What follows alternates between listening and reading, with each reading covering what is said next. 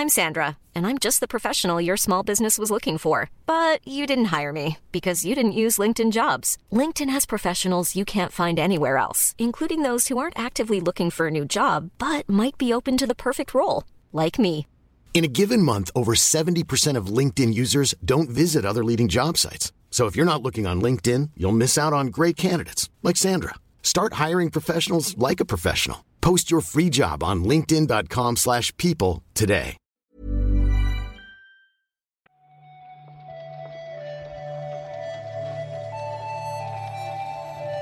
Buenos días, bienvenidas, bienvenidos a esta recarga activa.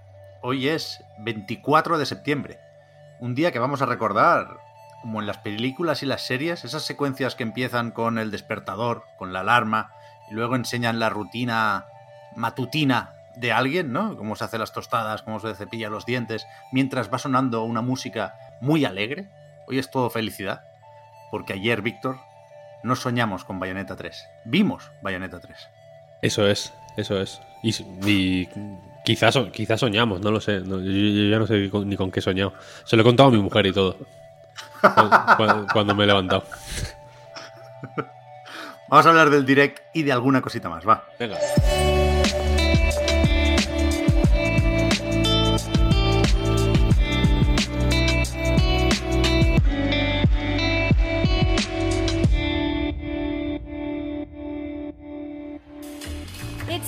I'm unfashionably late, but I'm ready to give you everything you want. Hay razones, creo yo, de sobras, ¿eh? Buenas y no tan buenas para hacer una recarga activa especial Nintendo Direct. Pero déjame colar antes otra noticia, Víctor, que creo que es importante y a mí me sorprendió. Esta pasada madrugada se anunció también desde The Initiative, el estudio cuádruple A. A ver si vamos quitando esa etiqueta porque creo que, que- solo nos va a dar disgustos. Que trabaja en el nuevo Perfect Dark. Y resulta que anunciaron que no están solos trabajando en este proyecto porque lo van a desarrollar junto con Crystal Dynamics. Medio fuerte, sí, esta historia, ¿no? En realidad. Por. Porque de un cuádruple A igual se espera que pueda llevar a cabo un proyecto sin. O sea, que un proyecto cuádruple A. eh, pues igual es la, nueva dinámica, ¿no? Al final, que. Que, se le quede grande a un solo estudio. Quiero decir que, que lo cuádruple A aquí es el proyecto y no el estudio, entiendo. Ya, el, el presupuesto, desde luego, ¿no? Hay gente que dice que, que ya se podía intuir esto porque tampoco eran tantos, tantos, tantos en The Initiative y la relación con, con Crystal Dynamics les pilla muy cerca, ¿eh? Todo queda en casa porque el estudio lead, el jefazo de The Initiative es eh, Darryl Gallagher. Creo que el, que el estudio lo montaron Sí, un sí, sí. O, o lo montó él, vaya, fue el primer fichaje mediático, ¿no? Y ya estaba en Crystal Dynamics, es uno de los máximos responsables de esta última encarnación de Lara Croft, pero, pero aún así, aun- aunque sea un estudio mediano, ¿no? Que, que más o menos tuviéramos claro que necesitaría ayuda, a mí me parece extraño que anuncien esta colaboración tanto tiempo después, casi un año después de anunciar el proyecto. No sé, no hay, o sea, no hay muchas razones todavía para ser mal pensados, pero desde luego cuesta ver esto como una buena noticia o como una noticia que encaje en la narrativa que se estaba creando alrededor del estudio. Vaya, a mí me sorprendió un montón. Hay que esperar, porque nos dicen también que el proyecto está todavía en las primeras etapas del desarrollo, pero vamos a recordar un momento a Papucci para decir otra vez aquello de raro, raro, raro. Raro, raro, sí. Pero bueno, el... Insisto en que quizá, el- como siempre hay muchos estudios involucrados en ese tipo de juegos, quiero decir, eh, aunque eh, haciéndolos un poco de menos sin necesidad, suelen ser estudios chinos y demás, ¿no? Y, y de la India, etcétera, que dan apoyo, al final, eh, aunque el estudio principal tenga X empleados, al final lo- los juegos siempre hay 600 personas metidos en el desarrollo, quiero decir. Sí. Desde hace ya varias generaciones. Es, es habitual, sí, sí, sí, claro. Por eso, que en este caso igual lo cuádruple A es eso, que el estudio que se subcontrata es tan tocho como Crystal Dynamics. ¿Ya? ¿Ya? Puede, puede tener esa lectura también, no lo sé. Este proyecto al final eh, no se sabe nada. Tiene el nombre de Perfect Dark, que es un nombre, pues bueno, más o menos recordado, más o menos respetado. Yo creo que no mucho, sinceramente. Siendo yo muy, muy fan de Perfect Dark, tú lo sabes. Eh, no sé hasta qué punto Perfect Dark es una marca súper relevante ahora mismo.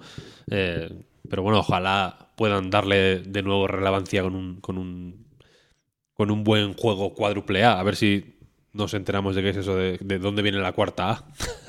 o si es un Sí, grito, sí. simplemente. Lo sorprendente es eso, ¿no? Que si, si es una relación entre iguales hasta cierto punto, por eso, ¿eh? Porque nombre no le falta a Crystal Dynamics, que ahora podemos hacer bromas con los Vengadores, pero antes hicieron muy buen trabajo, creo yo, con los Tomb Raiders. Sí, Pero, pero lo raro es eso, que se anuncie ahora, tanto tiempo después, mm, da la sensación de, de que, no, no de que esté improvisado, pero sí de que quizás llegan para solucionar algún problema. No lo sé, ya veremos, ¿eh? No podemos hacer otra cosa, ni queremos hacer otra cosa que esperar, darles tiempo para que el regreso de Joanna Dark sea, sea el que se merece. Vamos con el direct, Víctor. y aún Vamos, así, vamos. hay que esperar un poquito para llegar a Bayonetta. Vamos a recrear el sufrimiento de ayer, que teníamos más o menos claro por aquello de las filtraciones que veríamos algo de Bayonetta 3, pero fue lo último, vaya, hubo que esperar y se sufrió, ¿eh? Coño, vaya, sí se sufrió. Ahora estamos muy contentos con el direct, pero cuando salió el Chocobo GP, yo no estaba, yo- yo- mi cara no era No la de una persona contenta. no lo comentamos en directo públicamente, pero sí lo comentamos entre nosotros mientras sucedía, ¿no? Y es verdad que el momento Chocobo fue. fue duro, fue duro. Pero que apuntado o sea, aquí. estuvo bien, quiero decir, como pequeña reflexión inicial, estuvo muy bien el timing porque el tráiler mismo jugaba con. O sea, el tráiler estaba pensado para ser el último, no podía ser otro. Entiendo que la, porque, por la tensión del principio del tráiler, etcétera, etcétera, ¿no? Entiendo que cuanto más tensaran la cuerda ahí, ma- mayor efecto cómico al final. ¿Mm? No, no me lo he apuntado todo, ¿eh? No vamos a repasar todos los anuncios o todos los títulos del direct, pero sí creo que el, que el primero es lo bastante importante como, parar, como para pararnos un momento. Sí. Monster Hunter Sunbreak, una expansión que debemos imaginar equivalente a la Iceborne de Monster Hunter World, que llegará a Switch en verano, ¿no, Víctor? ¿Esto? Verano eh, en Switch y en PC, entiendo, porque el juego, recordemos que en PC tiene que salir. eh, Está, está para eh, Q1, Q2 2022, o sea, que antes de junio debería estar disponible en PC y esto debería salir en verano, así que yo entiendo que sal- saldrá también en PC. Efectivamente, lo de ayer fue más centrado en Switch, pero más allá de eso no hay mucha información. Eh, se ha hablado de, pues, en términos generales, de nuevas, nuevos monstruos, nuevas zonas, nuevos, eh, pues, nuevas armas y armaduras. eh, pues, en fin, eh, las, las, las de los cada, respectivo monstruo tendrá sus armas y armaduras, quiero decir.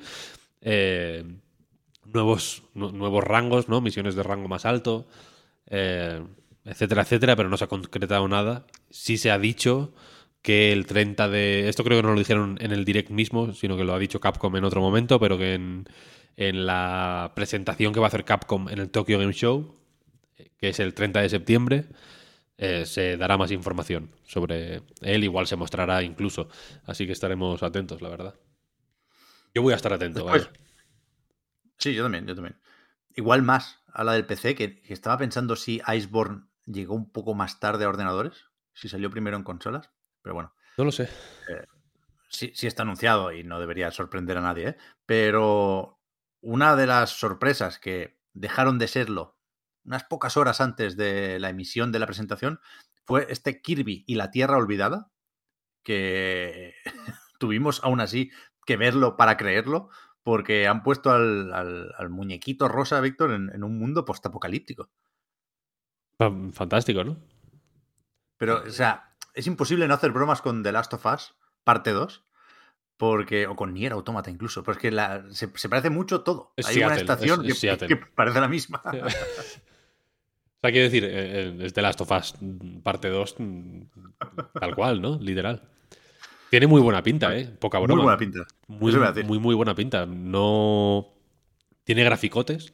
Para los Kirby suelen tirar más de, pues, de diseño de arte cookie. No, no creo que ningún Kirby tenga malos gráficos como tal. Suelen tener este aspecto tan Nintendo que, pues en fin, que igual no es super virguería técnica, pero joder, que cuidan mucho los materiales y las texturitas, ¿no? Y, y, dónde está cada luz puesta. O sea, no, no, creo que los juegos de Nintendo, eh, los, los, first party de estudios tipo HAL y demás, eh, tengan malos gráficos. Pero en este veo como poderío también un poco, ¿no? Hay como momentos de, hostia, os estáis luciendo mm, de manera, no sé si innecesaria, pero no habitual en un juego de Kirby, ¿no?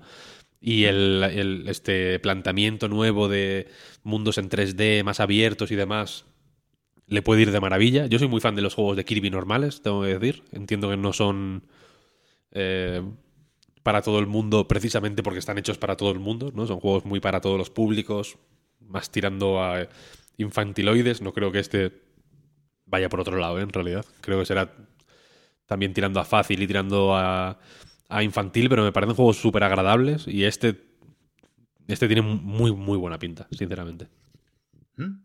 Algunos le, vimos un punto de, Mario Odyssey incluso, y no, he sabido confirmar si lo desarrolla HAL Laboratory, espero que sí, pero, pero me ha sorprendido eso, lo, lo tocho de los gráficos porque estoy de acuerdo ¿eh? en que siempre han sido juegos bonitos, pero antes lo hablábamos. En el último de Switch, yo probé la demo y, recuerdo que, me sorprendió el hecho de que funcionara a 30 frames, ¿no?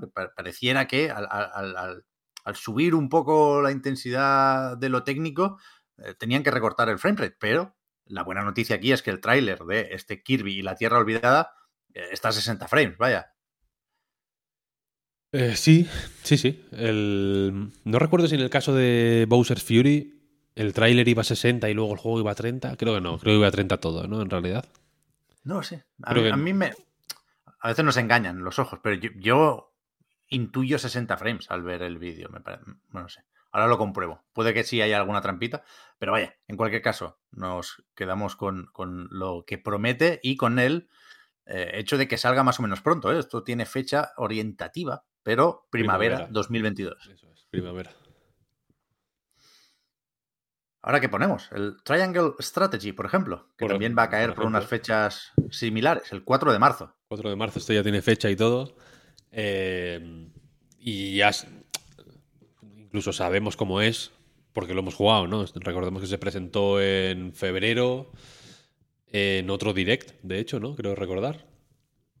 Vino con demo, hicieron la jugadita de, de, pues en fin, de estos juegos de, la, no, sé cómo llamarlo, de la, no, saga, bueno, de Square Enix lo llama HD 2D, ¿no? Como, por ponerle una etiqueta, que suele, que con Octopath hicieron lo mismo, etcétera, ¿no? Que sacan una demo como para, de toma de contacto y un poco para pillar feedback, Ayer el tráiler o el segmento dedicado a este juego hizo mucha hincapié en eso, ¿no? En cómo habían eh, pues cambiado ciertas cosas o añadido ciertas funcionalidades en base al feedback de la demo de febrero, que es una demo que a mí personalmente me gustó bastante. Un poco chapas. Mucho texto había ahí. Mucho texto, eh, parafraseando al maestro Yoda. Pero pero tenía, pero eh, apuntaba maneras. Creo que tiene buenas ideas, creo que tiene mm, el combate que había en la demo en el puente este estaba bien diseñado, era un combate interesante. Habrá que ver cómo es el rollo del triángulo, ¿no? Al final, que es la un poco la gracia o digamos o el gimmick del, de todo el juego parece ser este triángulo entre moralidad, eh, pragmatismo y libertad, o no sé cómo es la la trifuerza de, valores, vaya. Pero pinta guay, pinta muy guay, la verdad. Sí. Y nos quedamos con el 3, no para pasar bayoneta todavía, pero es que cuidado, cuidado, que Platinum es Platinum, pero no sé qué puede tapar a Splatoon, ¿eh? Ayer el tráiler fue otra maravilla, a mí me, me flipa este juego, ¿eh? Me flipa Splatoon en general, pero la fuerza que tiene la ambientación y la identidad visual de esta tercera parte, a mí me parece otro nivel. Es como que se ha convertido en Super Saiyan, Splatoon. Mm, fíjate que igual te es una tontería, pero todos los aires acondicionados en las casas me volvieron loco. Este. o sea, por eso te digo, igual parece una tontería, pero este. Pero que me pareció una, una, un detalle de verosimilitud muy específico y que le da mucha viveza al, al, a ese mapa en concreto, ¿no? Que se veía ahí como hacían el, típico plano de la cámara así haciendo un paneo por el mapa, por el como con el calamar abajo y el, la cámara moviéndose así como a la derecha, creo que era. Y se veían todos los aires acondicionados en la fachada de un bloque de pisos, ¿no? Es eh, muy único para un juego como Splatoon, ¿no? Al final. Muy, muy apocalíptico, mm, creíble. Me gustó. Sí, sí. Y aquí, aparte de el multijugador, esas batallas 4 contra 4 que enseñaron algunos inventos o algunos movimientos y algunas habilidades nuevas, eh, la gracia sobre todo de lo de ayer fue ver un poco más de la campaña. Se llama El regreso de los mamíferoides. Por eso tienen pelo algunos, algunos tentáculos. Y, yo, sigo teniendo dudas sobre la estructura y la ambición y la escala de este modo campaña. En, los anteriores Splatoon eran campañas muy guays, ¿eh? pero eran relativamente pequeñas, tenían algo de tutorial para el multi, eran pantallas muy cortas, muy bien diseñadas, pero muy cortitas. Y aquí parece que, que sí hay un, punto más de ambición, ¿no? No sé si va a ser un mundo abierto, pero sí había escenas con paisajes más grandes, con la cámara alejada, que, no es habitual en, las campañas de los anteriores. Mil ganas de este. No tenemos una fecha más concreta, seguimos esperándolo para cualquier momento de 2022, pero yo creo que es de los grandes, grandes próximos lanzamientos de Switch. Sí, sí, total, total.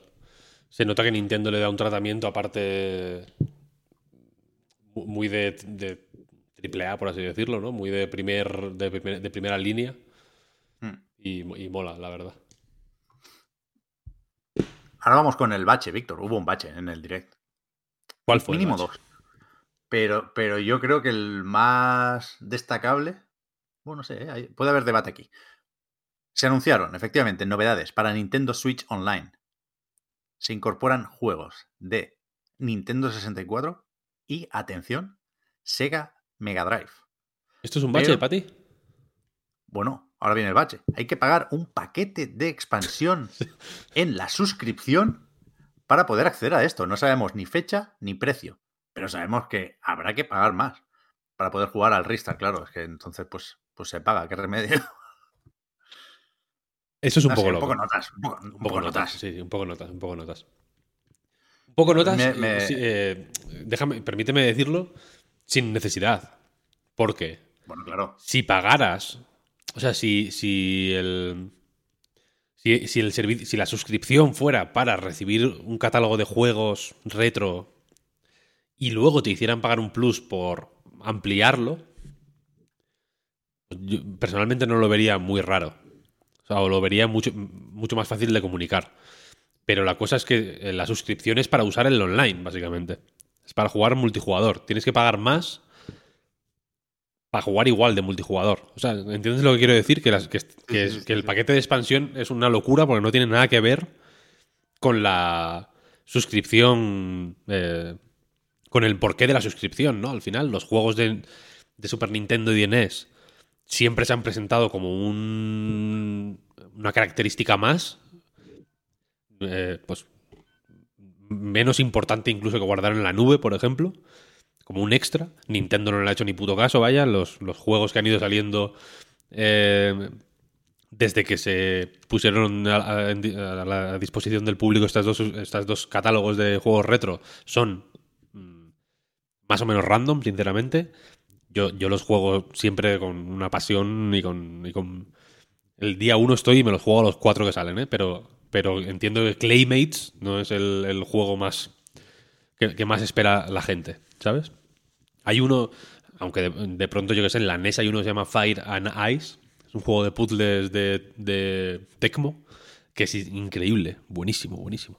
Pero de pronto, tener que pagar un extra por, por, por dos movidas nuevas, o sea, por dos movidas, por dos eh, catálogos eh, nuevos. Y llamarlo paquete de expansión, ¿no? Porque ¿qué, qué ex- qué expande?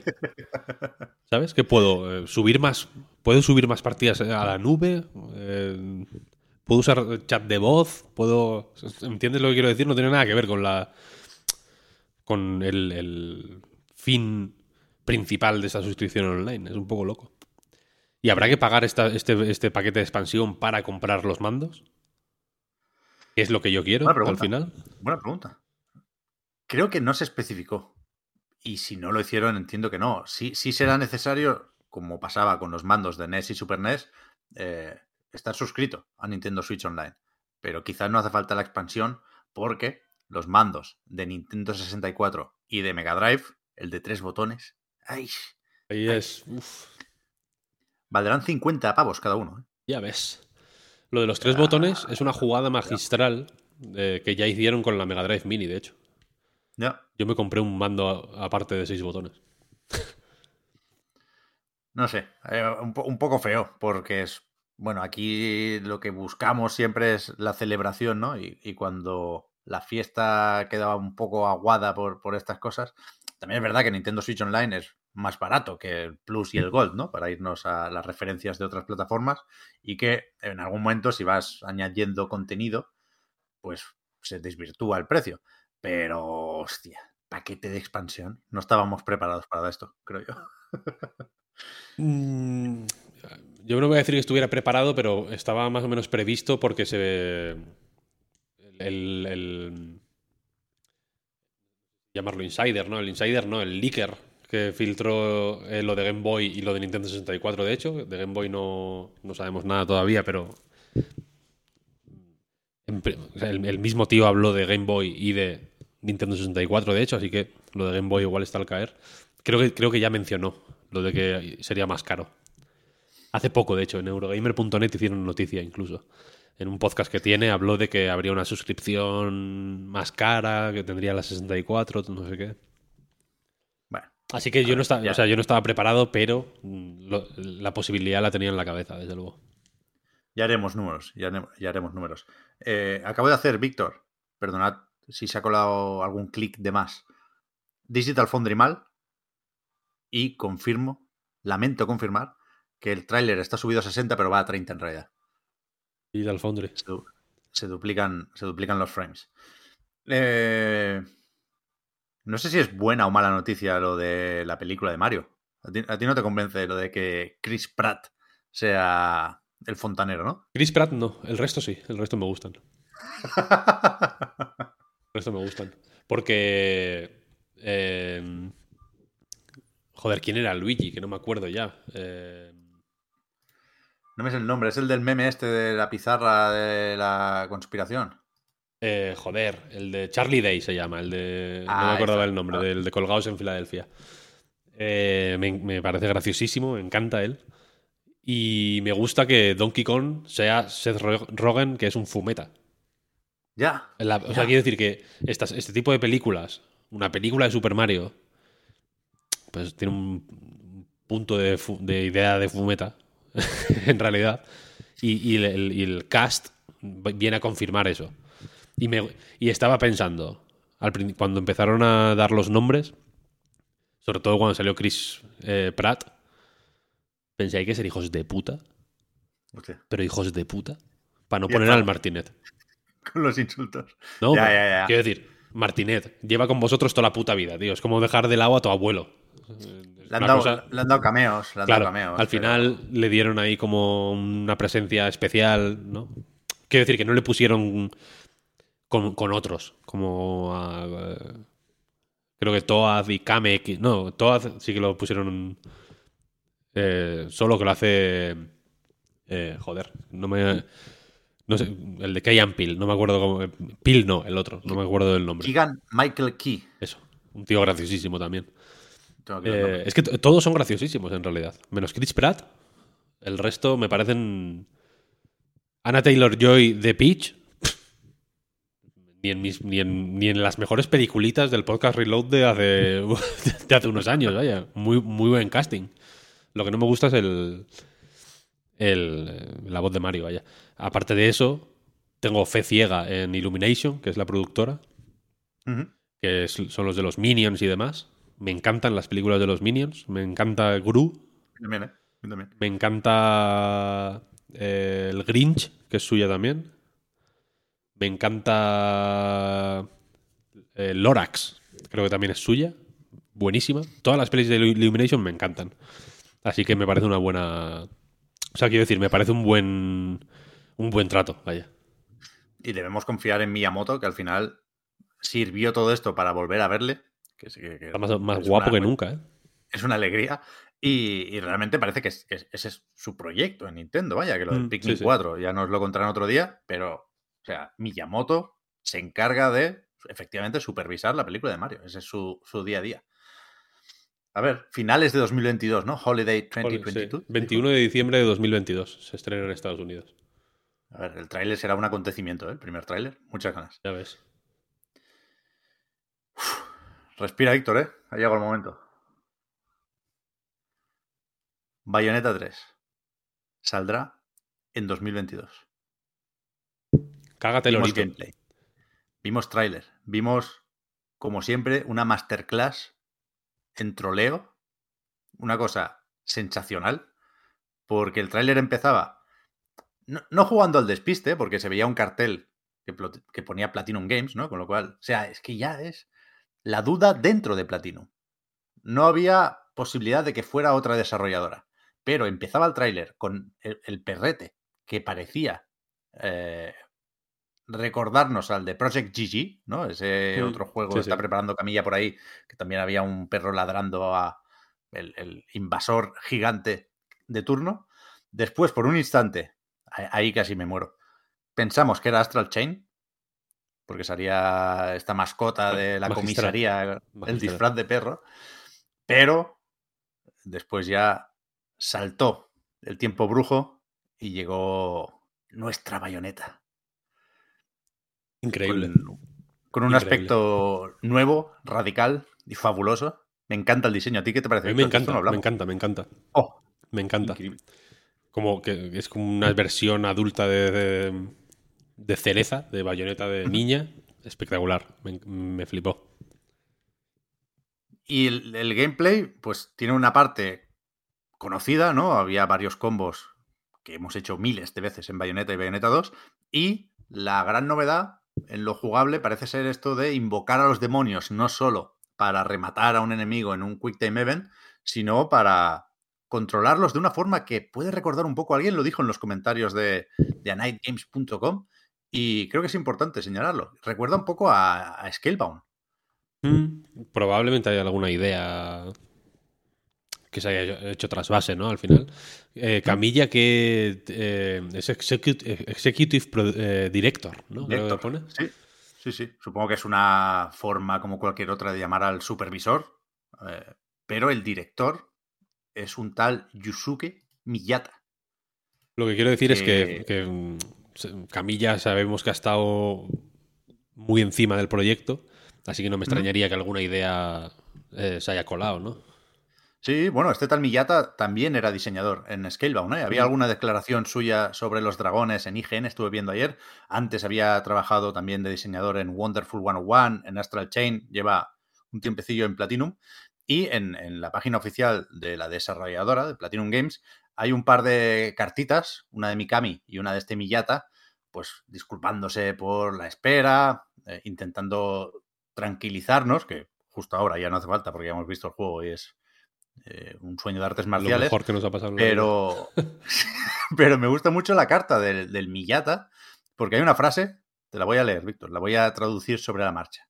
Dice que era, antes de, de dirigir esta tercera parte, fan de la franquicia, que ha jugado mil veces, que se ha leído libros, que se ha documentado y que ha hablado mucho con Camilla. Y dice, Camilla-san eh, me estuvo hablando hasta que casi literalmente se me cayó la oreja sobre, quote unquote, acción conectada directamente al cerebro, que es la fórmula mágica, la mejor definición posible de lo que sientes cuando juegas a Bayonetta. Estamos en buenas manos, Víctor.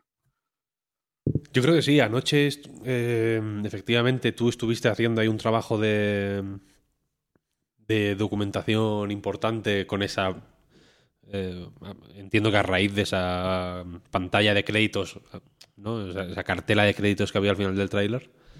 Y yo me, me fui a dormir tranquilísimo. La verdad, tranquilísimo. Leí, o sea, aparte de Wonderful 101, Scalebound, leí por ahí de Phantom, eh, Ground, Ground Zeroes, nada menos. Metal Sí, Gear Solid no sé si, 5 eso Ground no sé si es un Zeroes. cruce. O sea, en Movie Games, si buscas Yusuke Miyata, sale efectivamente créditos de un par de Metal Gears, pero no sé si será otro. Porque en ningún sitio más lo he leído. O sea, en, en Platinum, por ejemplo, lo presentan como si viniera de. de CyberConnect, creo, porque hablaban de un Naruto Ultimate Ninja Storm Generations. Creo que es demasiado joven para haber trabajado en, en algún Peace Walker, creo que, que leí por ahí. Pero bueno, Peace no Walker, sé. sí, sí, sí. Puede ser, puede ser, ¿eh? Pero. Pero eso, o sea, en el blog de Platinum hay algo más de información. Hablan de, aparte de invocar a los demonios, Demon Slave se llama esta mecánica. También puedes fusionarte con demonios, con, entiendo yo, Madame Butterfly, que es la, la mítica de toda la vida, y, Mm. y- y, digamos, no es gigante. Bayonetta, con, con- con su estatura, se transforma en un demonio y tiene más fuerza y tiene más combos y hostias. Mecánicas aquí no van a faltar. Y, joder, es que el vídeo estuvo muy bien, Víctor. ¿Cuántas veces lo has visto? Un montón, tío, un montón. Ayer por la noche estuve hasta como hasta las 2 de la mañana prácticamente viéndolo en bucle, literalmente. Y esta mañana me he levantado y lo primero que he hecho ha sido verlo otra vez. Así que imagínate, es obsesión real. Eh, y me flipa, la verdad, me flipa. Cada... Obviamente, lo primero que hice al verlo fue desconfiar, ¿no? Y pensar, esto no es Bayonetta. Eso es otra cosa. Eso me pasó más o menos, yo creo, con el 2 también. Había mucho kaiju ahí, ¿eh? Sí que es verdad. Mucho monstruo, era como mucha movida rara que no conocía. Desconfianza, no pasa nada. Eh, supongo que en el 2, pues, si te enseñan solo las partes también de los combates entre eh, monstruos gigantes y el tanque este. Que. Es que no, no me acuerdo cómo se llama, el, el momento este. de Mecha, vaya. Pues supongo que también habría desconfiado. Me recuerda haber desconfiado del 2 en, al- en algún momento, ¿no? Pero y, y desconfié mucho de la interfaz, no me gusta nada. El, este rollo clean que tiene, un poco Demon- como el remake de Demon Souls, ¿sabes? La- la- las, las interfaces del 1 y el 2 son más. Tienen más materiales, ¿no? Son más así. Un poco más rococó, como se hacía en esta época. Estas son muy. Son unas líneas súper limpias, ¿no? La, los- la barra de vida de los enemigos es un poco rara también. Eh, pero luego ya estaba. Fui mirando el, el, el contador de combos.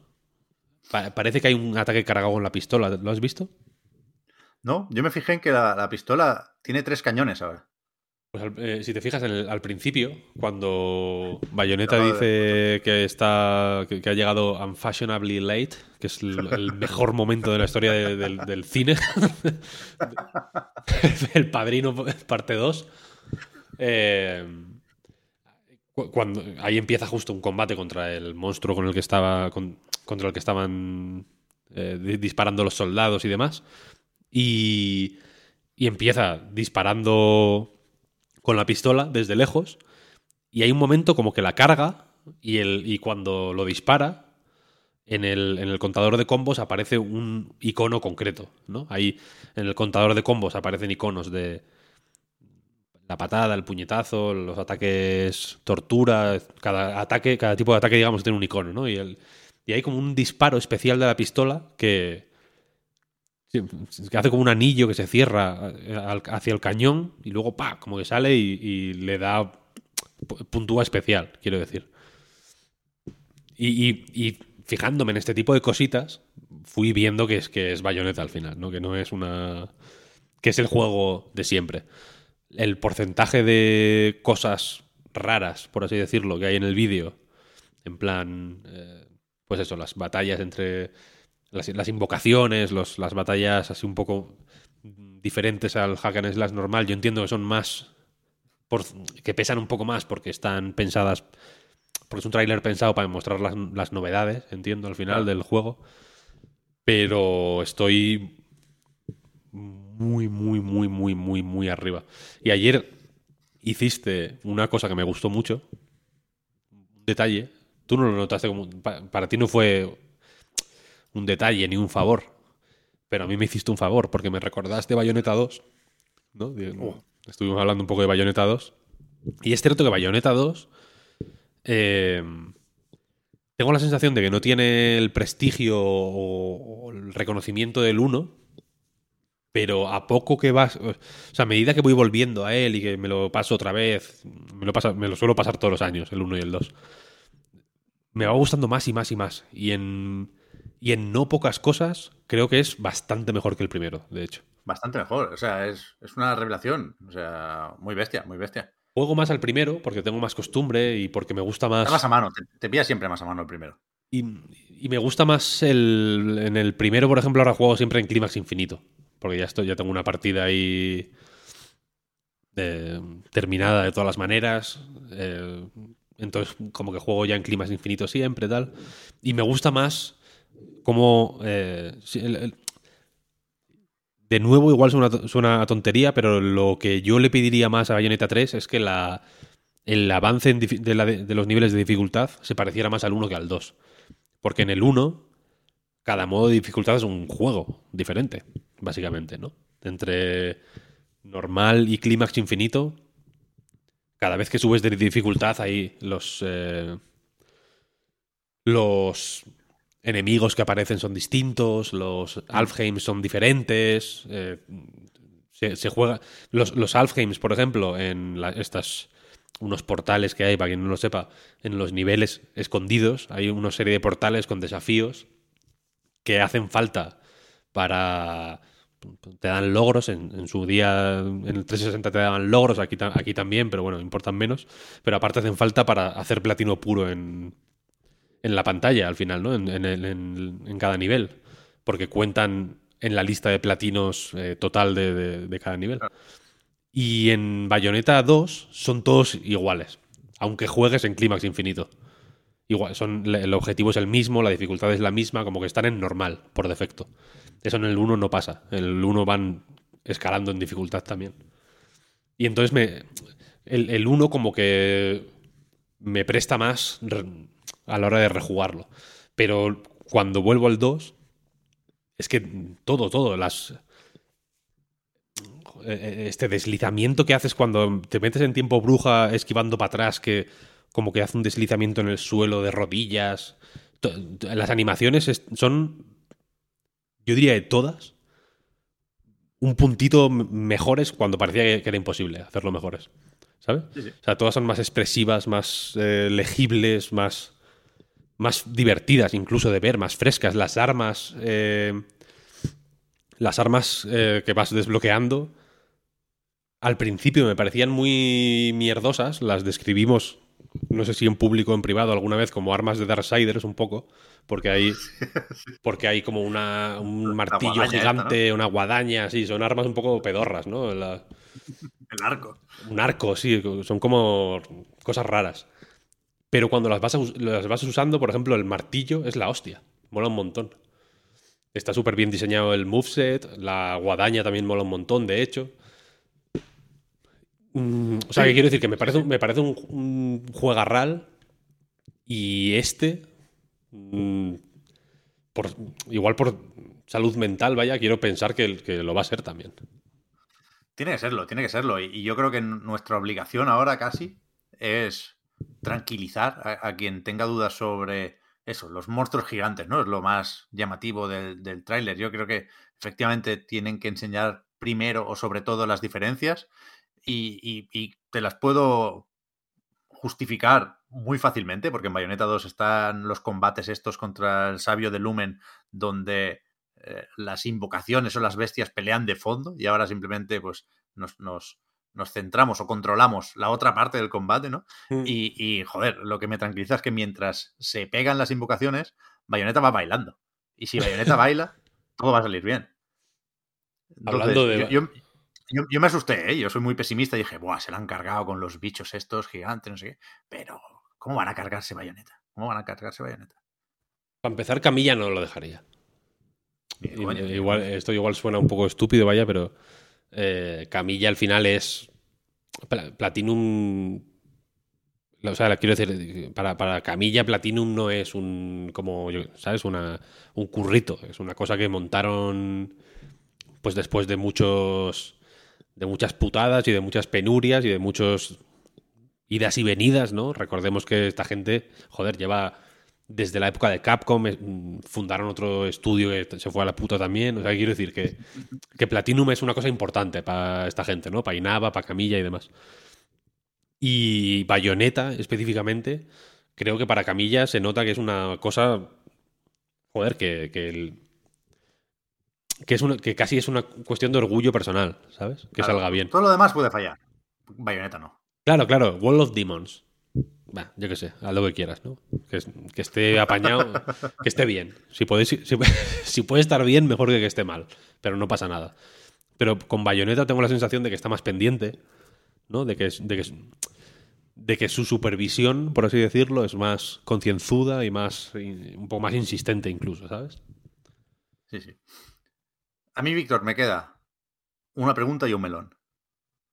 La pregunta que nos hace explícitamente el tráiler es ¿quién es esa figura con katana que recuerda un poco a Virgil, ¿no? Si, si, si nos, nos vamos a las similitudes con Devil May Cry.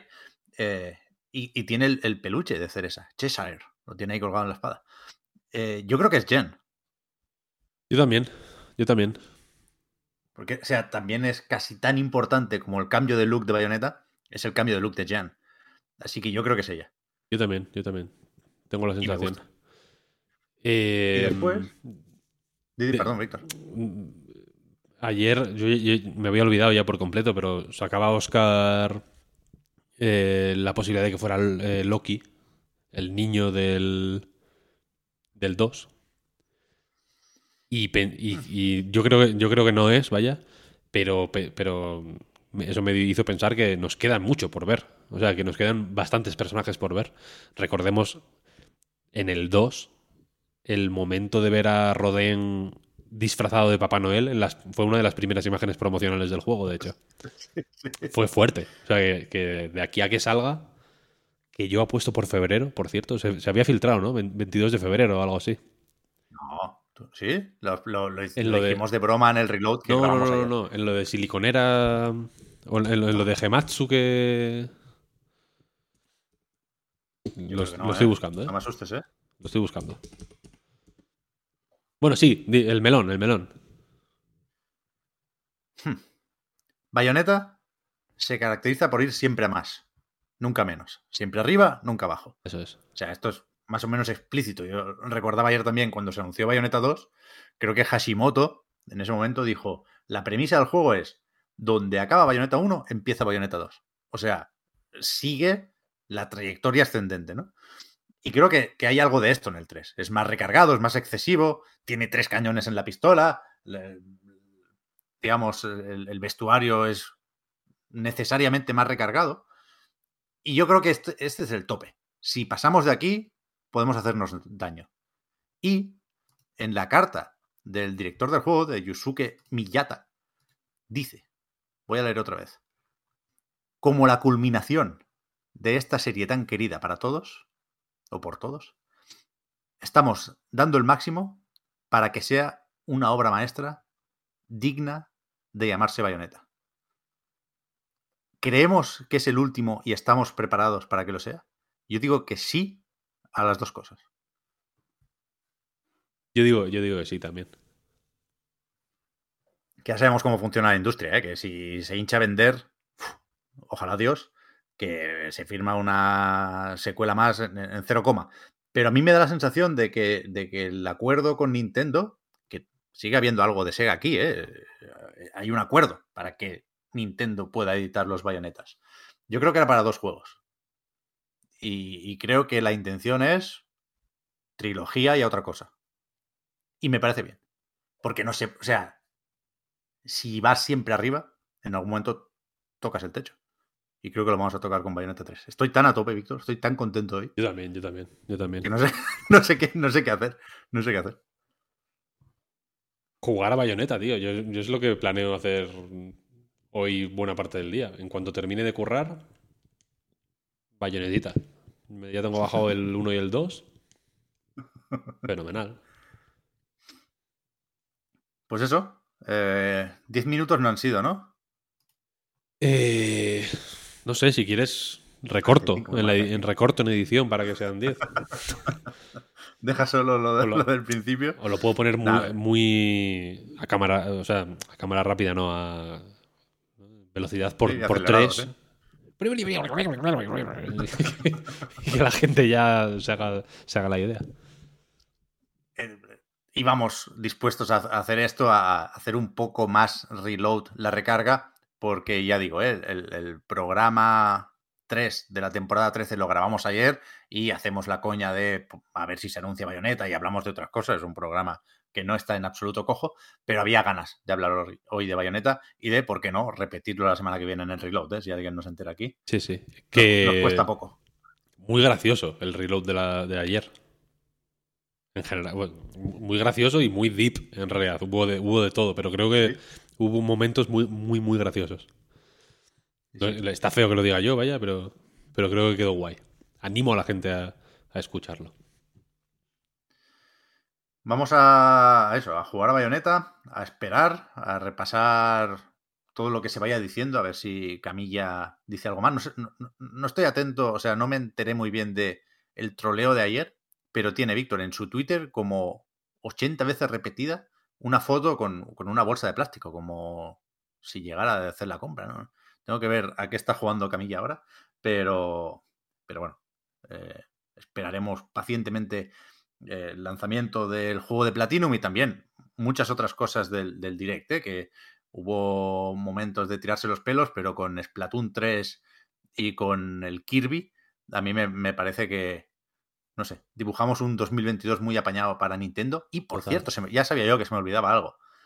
En el Direct nos dijeron dos citas para el mes que viene. El 5 de octubre, Masahiro Sakurai presenta el último personaje de Smash Bros. Ultimate. Cuidado. Ojo. Y también, también en octubre se hará un Animal Crossing Direct para detallar una actualización gratuita que llegará en noviembre a New Horizons. Así que Fantástico. Tenemos, tenemos trabajo también mientras esperamos Breath of the Wild. ¿eh? Eh, como reflexión última, ¿tú no ves que como a Nintendo un poco despertando, por así decirlo? Hmm. A mí me pareció un muy buen direct, ¿eh? debo decir. Hubo Mario en varios formatos, en ninguno el tradicional, vaya, pero hubo Mario Party, Mario Golf, la película de Mario. La película de Mario, eh, yo iría tomándomela a nivel de importancia como un Mario Odyssey, o sea, quiero decir como un juego de Mario, porque creo que Nintendo le va a dar ese peso. Y creo que ese peso tuvo en el direct. Eh, pero eso, hubo Mario, hubo Zelda, tampoco en el formato habitual, pero bueno, el Irule Warriors es un super éxito en realidad, quiero decir, no es un juego eh, menor ni secundario, vaya, y creo que Nintendo no se lo toma como tal. Hubo eh, Metroid, hubo Splatoon, hubo Bayonetta, ¿no? Hubo como. Hubo third parties interesantes, ¿no? Como eh, Triangle Strategy, hubo third parties un poco más pedorros, como el Chocobo, que entiendo que es. Un poco, ¿no? Lo, lo comido por lo servido. Tú. Me metes a este. Te doy este exclusivo si me metes aquí los chocobos. Un poco de nube también, que yo sigo pensando que no acaba de cuajar, pero bueno, lo van intentando, supongo que no cuesta nada. Va a llegar así Dying Light 2. Mm. Yo no sé si, si despierta Nintendo o qué, Víctor. Yo creo que ha sido un año lo bastante jodido como para tener que pensar esto con más calma. Y quieras que no, hemos estado esperando cuatro años ¿eh? para, para Bayonetta. Pero desde luego, lo que sí puedo decir desde ya y sin ningún atisbo de duda es que me pareció mucho mejor Direct que el de L3. Sí, sí, sí, sí. Mucho mejor, sí, sí. Pero. Cuando ahí, Breath of the Wild, eh, cuidado. Pero este me pareció mejor, mucho mejor. Y, lo que quiero decir, entiendo que aquí ya es la fe o la fe o, la credibilidad que yo, que yo tenga a la hora de decir esto, o la fe que tenga la gente en lo que yo quiero decir. Pero que, que aún sin Bayonetta 3, me habría parecido un muy buen direct. Uf, a mí no. Con el, sí, joder, con el, Kirby y todo, que sí, que sí, que sí. Esto ya no, esto ya no. A mí sí, a mí sí. O sea, que, que lo he visto mm, bien, bien. O sea, no, no ha habido, lo siento por mm, si ofendo a alguien, vaya, pero no ha habido ningún puto indie ran- random que, que joda un poco el, la, la cosa, ¿no? Todo ha sido highlights. Pim, pim, pim, el Smash, el, el esto, pim, pam. Oye, vente pasado mañana, que te hablo del, del Animal Crossing. Pim, pim, pim, pim. Empezaron fuerte, ¿no? Siguieron fuerte, bien, bien. Yo lo he visto bien, la verdad. Sí, todo bien, sí. Gente, vámonos, que para una recarga activa no ha estado mal la cosa. Eh, insisto, hay podcast reload normal este fin de para los patrons y el lunes para todo el mundo. Y, el lunes vuelve la recarga activa y a nightgames.com sigue como siempre. De hecho, Víctor, no me quiero pillar los dedos, pero habrá algo más de Nintendo que vas a escribir hoy. Oh, yes, está escrito ya. Fíjate. Está escrito ya, de hecho. Pues a tope, a tope. Es que no hay otra. Es que no hay otra, Víctor. Hay que estar a tope. Hoy, hoy no se puede estar de otra manera que no sea a tope. Vaya. Es verdad, eh, volviendo a lo del. Al principio hablabas de lo de la música energética esta. Es Walking on Sunshine lo que está sonando ahora mismo. ¿No? ¿Un poco? No podemos ponerla por motivos de derechos de autor, pero espero que todo el mundo se la pueda imaginar en la cabeza. Eh, gente, muchas gracias por todo. Eh, es una despedida solemne, ¿no? No, no estoy acostumbrado en, en las recargas, pero que, va- que vaya muy bien el fin de y, y nos seguimos viendo y escuchando y leyendo estos días. Merci, Víctor. Y Pep, Está bien. chao, chao, buen fin de.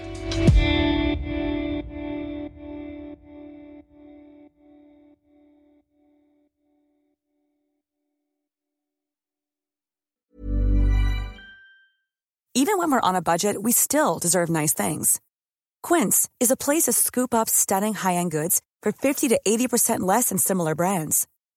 They have buttery soft cashmere sweaters starting at $50, luxurious Italian leather bags, and so much more. Plus, Quince only works with factories that use safe, ethical, and responsible manufacturing. Get the high-end goods you'll love without the high price tag with Quince. Go to quince.com slash style for free shipping and 365-day returns. Hi, I'm Daniel, founder of Pretty Litter. Cats and cat owners deserve better than any old fashioned litter. That's why I teamed up with scientists and veterinarians to create Pretty Litter. Its innovative crystal formula has superior odor control and weighs up to 80% less than clay litter. Pretty Litter even monitors health by changing colors to help detect early signs of potential illness. It's the world's smartest kitty litter. Go to prettylitter.com and use code ACAST for 20% off your first order and a free cat toy. Terms and conditions apply. See site for details.